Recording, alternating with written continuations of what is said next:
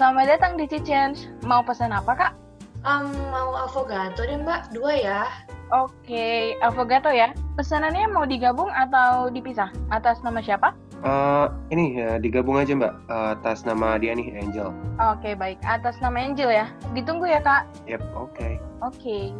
Eh, tadi kan gue ke rumah lu. Gue lihat kok banyak ini sih, buku-buku numpuk. Kenapa nggak dikasih aja deh? Iya sih, tadi banyak banget sih emang numpuk di rumah gue buku-buku. Cuman kalau misalnya mau disumbangin, disumbangin ke mana, Jel? Sini-sini kasih ke gue aja. Jadi itu gue punya teman, dia emang suka bikin donasi sih. Nah, kebetulan gue lihat di Instagramnya, dia lagi open donasi tuh. Jadi kalau ada buku-buku bekas uh, lo sekolah atau adik lo, bisa dikasih ke dia. Oh, boleh, boleh, boleh. Boleh banget tuh. Uh, cuman gue kirimnya ke mana nih? Ini kirim aja ke alamatnya di jalan. Sama Kak Angel. Oke oke. Uh, ya, makasih ya. Ya, sama-sama. Cheat Change by We Make Change Indonesia. Halo Changemakers, balik lagi di podcast Cheat Change We Make Change Indonesia. Masih Yeay. bersama gue Ben dan sama Salma nih. Yap, halo, Halo, Sal. Salma di sini. Kak Ben apa kabar nih? baik baik. Salma gimana? Kabar baik dong, as always. Ya, kita terus menghibur para changemakers yang guna-gulana nih, Sal. Aduh, gula-gulana sekali. Kalau minggu ya kan. Tapi tetap Oh, betul. dong dengan Ya. pembahasan yang berfaedah tentunya, ya nggak? Pasti, kalau nggak berfaedah, podcast ini pasti nggak bakal eksis, Kak. Betul, Iya kan? betul, betul. Iya Nah. dong. Dan Iya ini nih, Sal. Aha. Ngomong-ngomong, Yap. sampai detik ini uh, pandemi COVID kan belum selesai nih. Bahkan jumlah yang kena COVID itu yang positif malah makin nambah setiap harinya. Terus sadar Iya, nggak sih kalau misalnya kayak pola hidup kita tuh jadi berubah gitu? Contohnya nih, Dari gimana? segi, iya maksudnya dari segi ekonomi, kesehatan, hiburan sampai pendidikan tuh jadi berubah gitu ngerasa nggak sih? Oh, bener, berasa banget sih, terutama tentang pendidikan nih kak. Kalau dari aspek pendidikan, yang salah satu dampak dari COVID-19 ini, sistem pembelajaran tuh jadi berubah kak. Yang harusnya offline nih, kayak tatap muka, sekarang kan jadi pembelajaran jarak jauh atau online class nih, biar memperlakukan social distancing. Ah, iya iya iya iya iya see. Banyak banget sekarang uh, murid-murid yang udah online class gitu ya. Cuman Betul kalau banget. misalnya ingat-ingat online class jadi kepikiran sama teman-teman kita yang di luar sana tahu, yang pelosok tuh terutama nggak punya akses internet sal, apalagi yang orang tuanya pendapatannya rendah gitu. Kasihan banget loh mereka. Terus gimana ya mereka belajarnya? Nah, biar nggak bingung lagi, kali ini kita bakal ada temen nih kak, dari Dear Ambition, namanya Oh. Tarin dan Brenda. Oke. Jadi mereka itu berfokus untuk membantu teman-teman yang lagi di masa pandemi ini biar mereka tetap mendapatkan pendidikan yang layak. Wah, menarik banget tuh. Menarik, menarik. Ya udah deh, gue udah nggak sabar nih jadinya. Penasaran oh, karena kita dong. habis Oke, ngomongin baik. pendidikan yang terbelakang kan. Jadi ya udah langsung aja Sal panggil. Oke, kalau gitu. Eh, Tarin dan Brenda, hello. Hai. Halo Tarian dan. Brenda. Welcome Halo, to Cheat kalian Change. apa kabar nih? Baik kok. Kalian gimana? Baik. Baik, baik. Kita selalu baik ya. Harus baik ya Sal ya. Iya harus baik. Tarin dan Brenda juga selalu baik nih. Tarin dan Brenda nih mereka ini dari Dare Ambition. Nah gimana Oh. langsung aja apa sih Dare Ambitions itu? Jadi intinya their ambitions itu kita lebih uh, jadi community project dan kita itu berjuang untuk make sure anak-anak jalanan atau ya anak-anak yang misalkan nggak mampu untuk bisa kuliah atau masuk ke SMA yang bagus, gimana caranya kita bisa memprovide mereka untuk um, bisa punya akses untuk teknologi atau skill-skills yang dibutuhkan di modern day job workforce gitu. Jadi kita jadi menjadi bridge gitu. Wah, keren banget sih. Luar biasa. Berarti Dare Ambitions ini menjadi bridge untuk anak-anak ya kak? Iya. Ya. Dan Tarin tadi- fokus kita.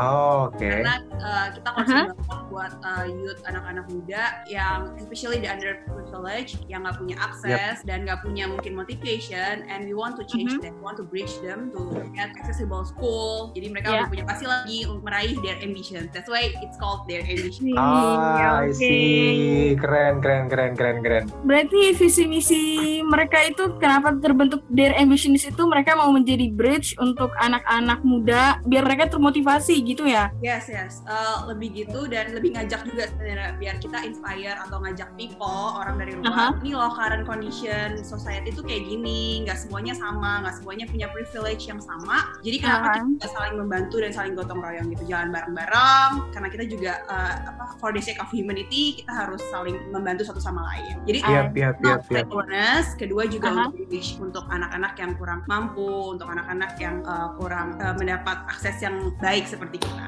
gitu. I see. Wah. Terusnya lebih Ini ke sebenarnya equity. Oke, Oh, oke, education baik. equity ya. Ini Ya. kita di Indonesia sebenarnya perlu banget sih orang-orang kayak kalian, kayak Dead Ambitions dan others community mungkin yang ngasih awareness. Karena nggak cuma awareness ya tadi, bahkan bahkan di fasilitasi yang underprivileged ya. Karena pendidikan di Indonesia itu eh, kalau misalnya dibilang masih banyak yang nggak kejangkau dan masih terbilang rendah dibandingkan negara-negara lain gitu ya. Penasaran juga nih jadinya nih, kalian bisa bikin Dear Ambitions ini tuh dari kapan dan bagaimana sih kalian eh, bisa ngebentuk Dear Ambitions ini? Iya tuh ceritanya sih lucu. Jadi kayak aku sama Aha. Tarin itu ketemu pas dia magang di New York karena kan aku uh, belajar di sana. Tarin selesai magang, terus kita nggak ketemu sama hampir setengah tahun gitu lah. Jadinya pas COVID ini kita berdua di Jakarta, yuk hangout lagi. Udah selesai sekolah semua gitu, kita bikin lah sleepover dan kita mau nyoba Oh. baking cookies ala yang modelnya yang tebel gitu. Lumayan enak. Terus kayak teman-temannya Tarin pada bilang, eh itu dijual nggak, dijual nggak? Dan akhirnya uh, Tarin juga cerita tentang NGO dan isu-isu yang dia um, passionate. Dan aku juga di situ aku share sesama passion untuk uh, quality education ini yang goal nomor Oke. aku bilang kita kalau misalkan mau menjual cookies ini kita Mhm. um, pakai profitnya untuk gimana cara kita bisa membantu community kita karena especially di covid ini kan banyak orang yang bisa dibantu dan Ya. dari situ kita um, coba melihat lebih detail um, situasinya di Jakarta gimana tentang anak jalanan dan mereka butuh apa dan gimana mereka bisa didukung jadi itulah dari situ gimana kita um, memulai their ambitions. Wah, Dari sleepover terus bikin cookies itu sederhana tapi bisa kasih impact yang besar juga loh. iya dan link sama apa yang mereka passionate gitu kan, sama Iya.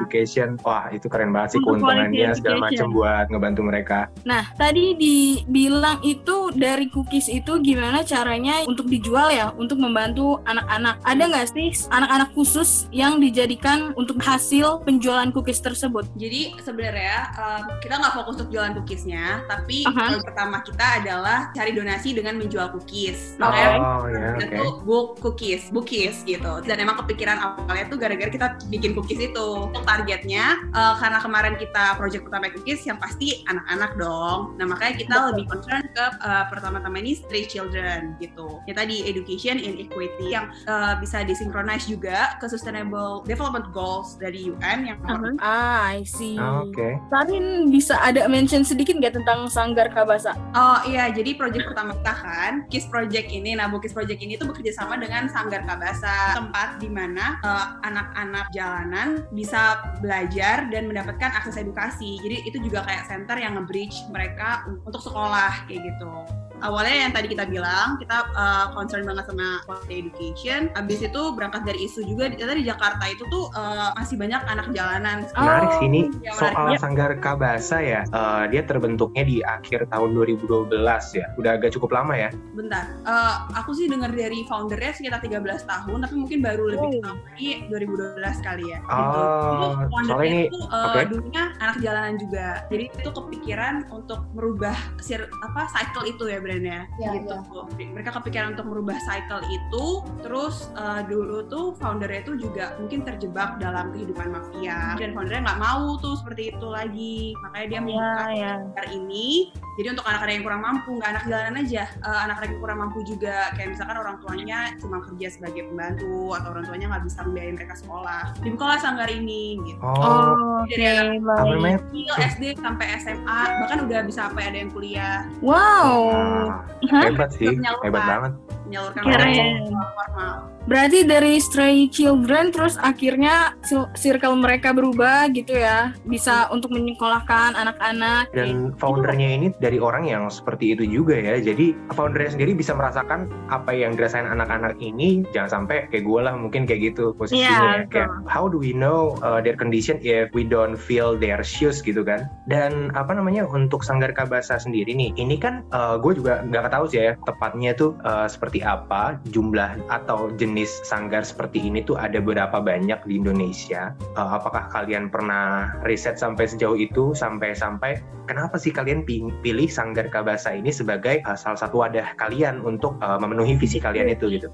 Uh, menurut kami, kenapa kami pilih sanggar instead of orphanage atau rumah yatim piatu? Karena ya sanggar ini yang paling highlight edukasi kan. Uh, aku juga kebetulan belum riset-riset banyak di Indonesia ada berapa banyak sanggar. Cuman Hmm. menurut aku juga sanggar jarang dan kayak sanggar kabasa ini juga mengakomodir anak-anak jalanan, terus anak-anak Ah. underprivileged. Makanya uh, kita berdua setuju untuk pilih sanggar kabasa sebagai salah satu partner dalam proyek pertama kita. Kayak gitu kak.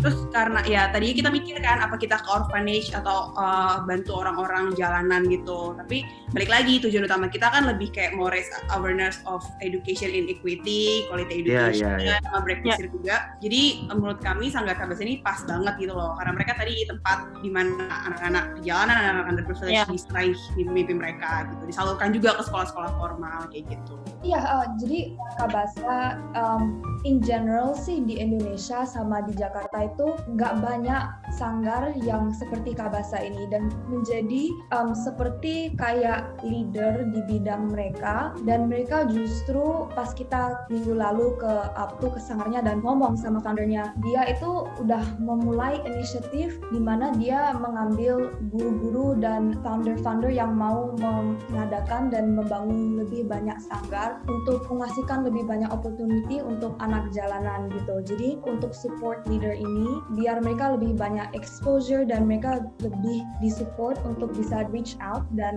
mengasihkan opportunity ke banyak anak jalanan. Karena kan aku juga habis research tentang di pandemi ini anak jalanan itu keluarga mereka ayah ibunya itu sangat susah untuk mencari pekerjaan sekarang. Mereka setiap hari keluar cari pekerjaan dan untuk makan aja atau beli buku tulis itu kayak mewah banget gitu ya. Padahal Iya, itu iya, iya, iya. susah banget gitu. Jadi Sangar ini mengkasihkan uh, makanan gratis, buku gratis, Ya. hampir sampai apa tuh seragam juga gitu ya. Untuk hari-hari kalau misalkan bapak sibuk kerja gitu, Sangar itu menjadi salah satu safe community untuk anak-anak ini tumbuh bareng-bareng dan mereka saling support gitu. Jadi ya kita merasa itu ya kenapa important untuk memilih Sangar Kabasa dan ya kita that's why we really like Sangar Kabasa.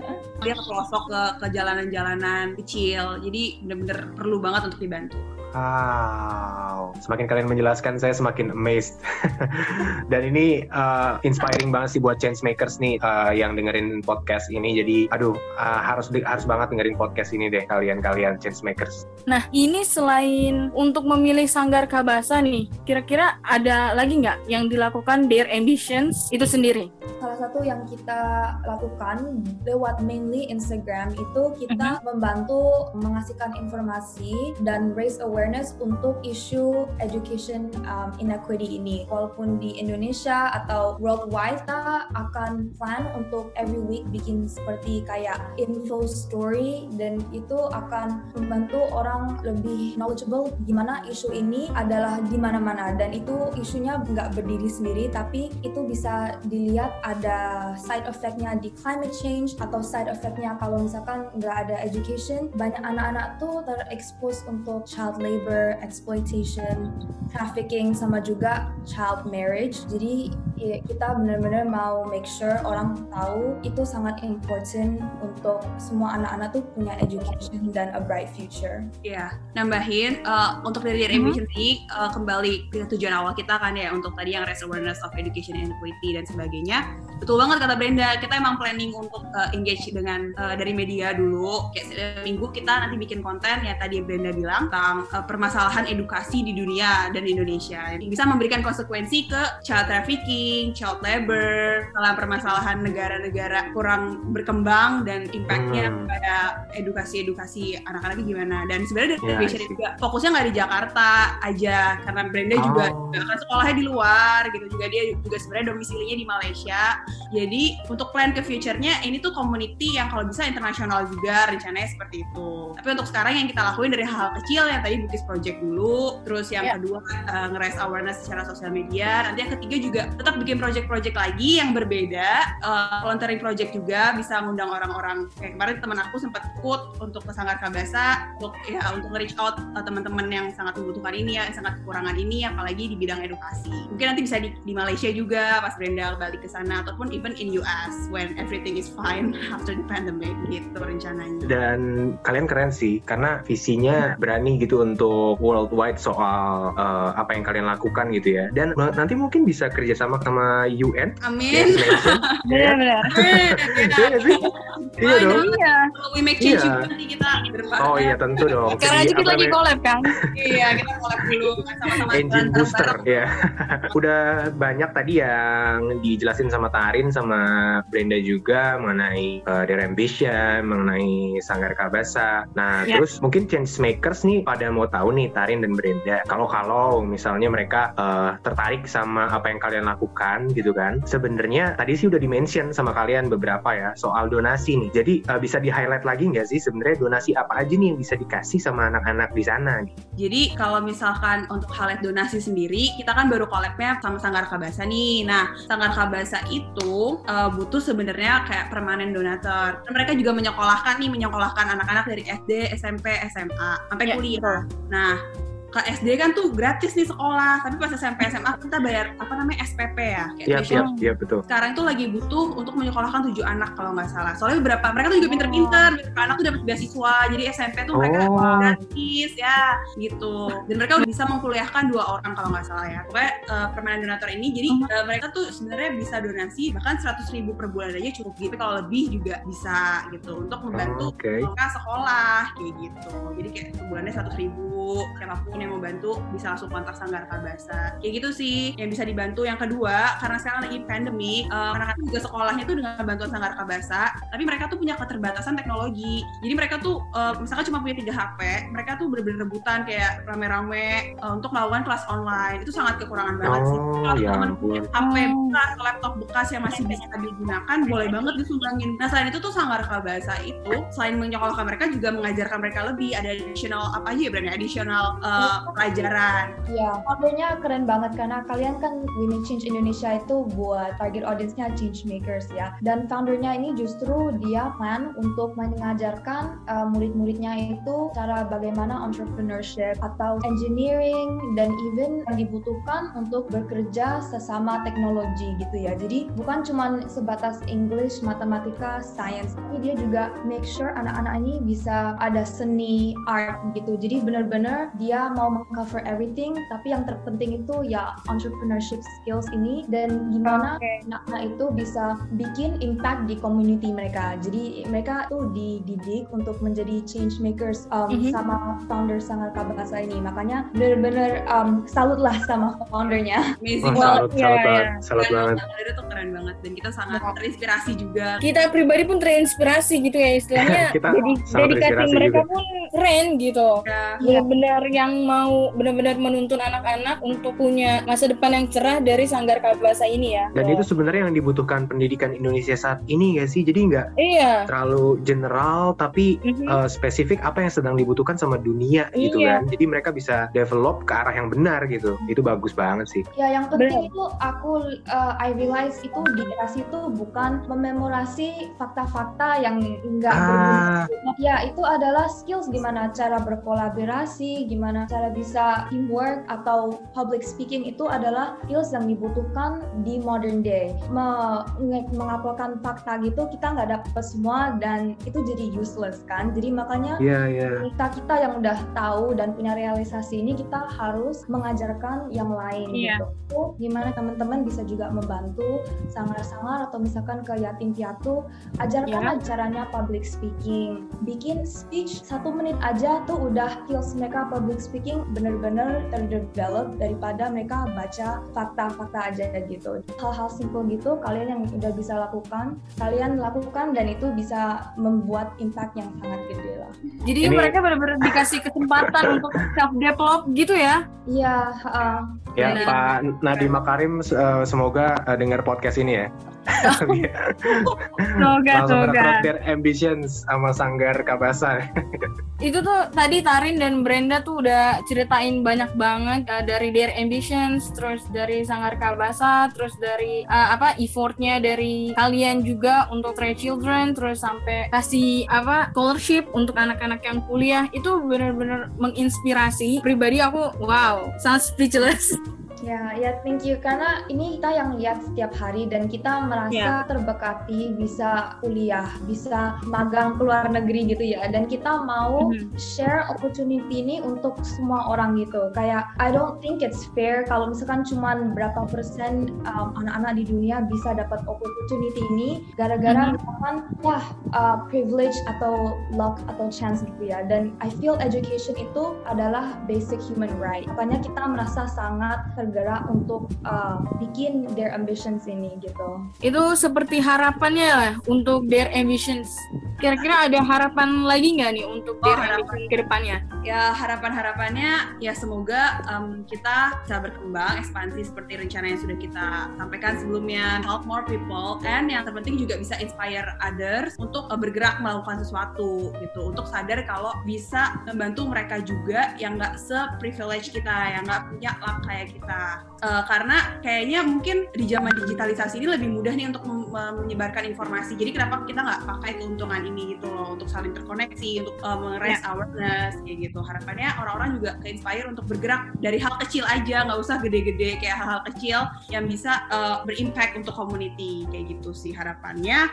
Juga bisa involve more youth juga untuk innovate new ideas untuk uh, ngembangin apa namanya their ambition. Kita terbuka banget nih kalau ada yang mau join saling brainstorming kayak gitu karena kita kan juga komunitas kan ya gitu jadi kalau kita berdua kan sangat benar-benar gak adil juga kita maunya saling bersama-sama bergandengan tangan untuk berimpact kayak gitu. Ah, Wah. sangat jelas banget dan semoga harapannya tercapai untuk Tarin dan Brenda. Amin. Amin. Ini kapan-kapan We Make Change Indonesia bisa lah ya collab kegiatan sama Their Ambitions. Boleh banget. Ayo kita Oh, collab. kita jadi pengen banget ini nggak sabaran untuk collab asli.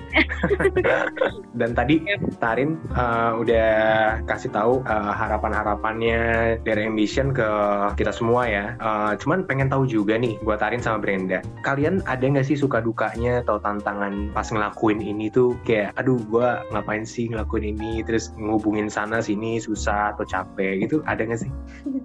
I think yang suka dukanya kita itu yang bener-bener apa ya challenge itu bikin cookiesnya.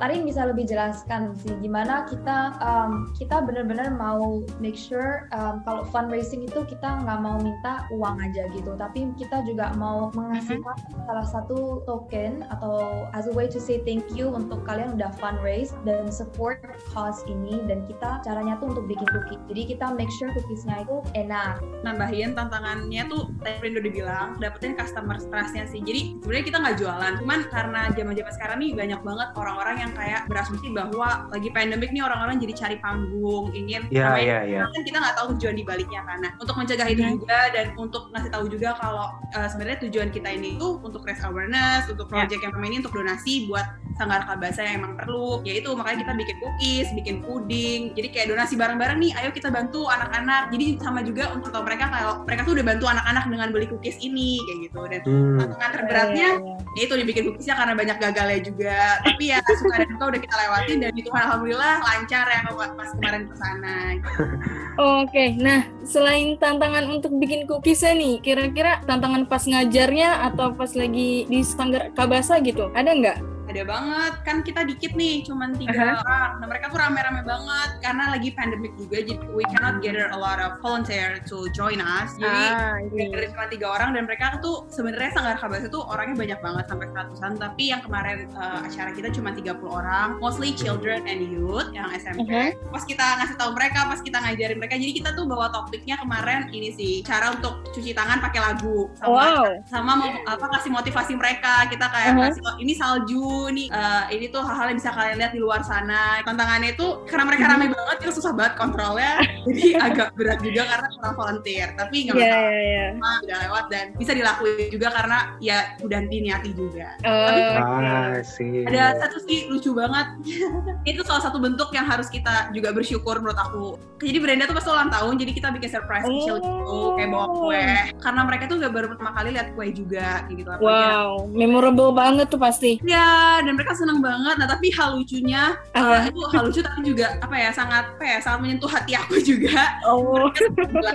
Jadi di kue itu ada makaron kan. Terus mereka tuh Iya, tanya, iya. "Kak, aku mau burger, aku mau burger. Terus kita bingung itu apa? Kita nggak bawa burger. Terus Kita cuma bilang kayak, iya next ya gitu sambil mikir tunjuk ke makaronnya dan I think I thought, oh it's the macaron. Terus like, oh ini makaron. Jadi itu benar-benar kayak pertama kalinya mereka ngeliat itu dan mereka excited banget. Mereka nggak sabar cobain. Hal kecil aja mereka bisa bersyukur. Padahal baru lihat kue. Masa kita udah dikasih makan tiap hari, kita bisa sekolah, kita bisa spend money untuk our refreshing, untuk holiday, kita nggak bersyukur. berarti nanti next visit kalian mungkin harus bawa burger kali ya. Iya, iya. Siapa pun yang mau ke Sanggar Kabasa bawa burger. Iya. Karena makaron itu mirip banget burger emang tapi Iya, manis. Kecil Iya, ya. iya. Iya. Bener-bener. Udah gitu berwarna kali ya. Makaronnya kemarin tuh berwarna atau cuma satu warna nih? Ada yang kuning terus dalamnya coklat kan kayak burger Oh, aku tuh pantes. Oh ya kayak beef. Nanti pas Dan- kalian bawa burger siapa tahu mereka aku mau pizza, aku mau pizza gitu. Wah, Itu Mas Alma kali. bener. Ntar aku yang mau pizza. Kak Ben buka kartu. ya nggak apa-apa lah dikit. Iya, Oh ya dan apa namanya mau remind lagi nih buat para change makers yang udah ngikutin podcast ini eh, mau ngingetin lagi kalau misalnya mau berdonasi itu tadi udah disebutin eh, beberapa hal sama Tarin sama Brenda kayak donasi uang tunai terus kayak laptop bekas gitu kan atau gadget-gadget yang nggak dipakai habis itu bahkan buku bisa dikasih ke mereka bisa langsung ke sanggarnya ya Tarin atau Brenda Nanti hubungin kita dulu nih, kita langsung kayak direct uh, hubungin connect ke Sanggar Kabasanya. Discuss lebih lanjut kalau mereka mau jadi donatur tiap bulannya atau cumbang uang aja juga nggak apa-apa. Mereka welcome banget kayak gitu. Berarti nanti Oh, kita eh, mesti taruh IG-nya Tarin dan Brenda biar Oh iya Ya, dan DM ambition juga nggak apa-apa. Iya. Biar ambition juga, ya biar ambition juga. Ya. Ini nih Tarin sama Brenda kasih pesan buat change makers dong, biar kita nih semakin tergerak lah. Walaupun gue percaya kita udah fired banget sama tadi ceritanya Tarin sama Brenda. Oke, dari aku, you don't have to be anybody, you don't have to be anyone. You just have to be yourself and always think of other needs and be impactful to others, to the society. And don't be afraid to sacrifice yourself because even we live now because our parents sacrifice for us.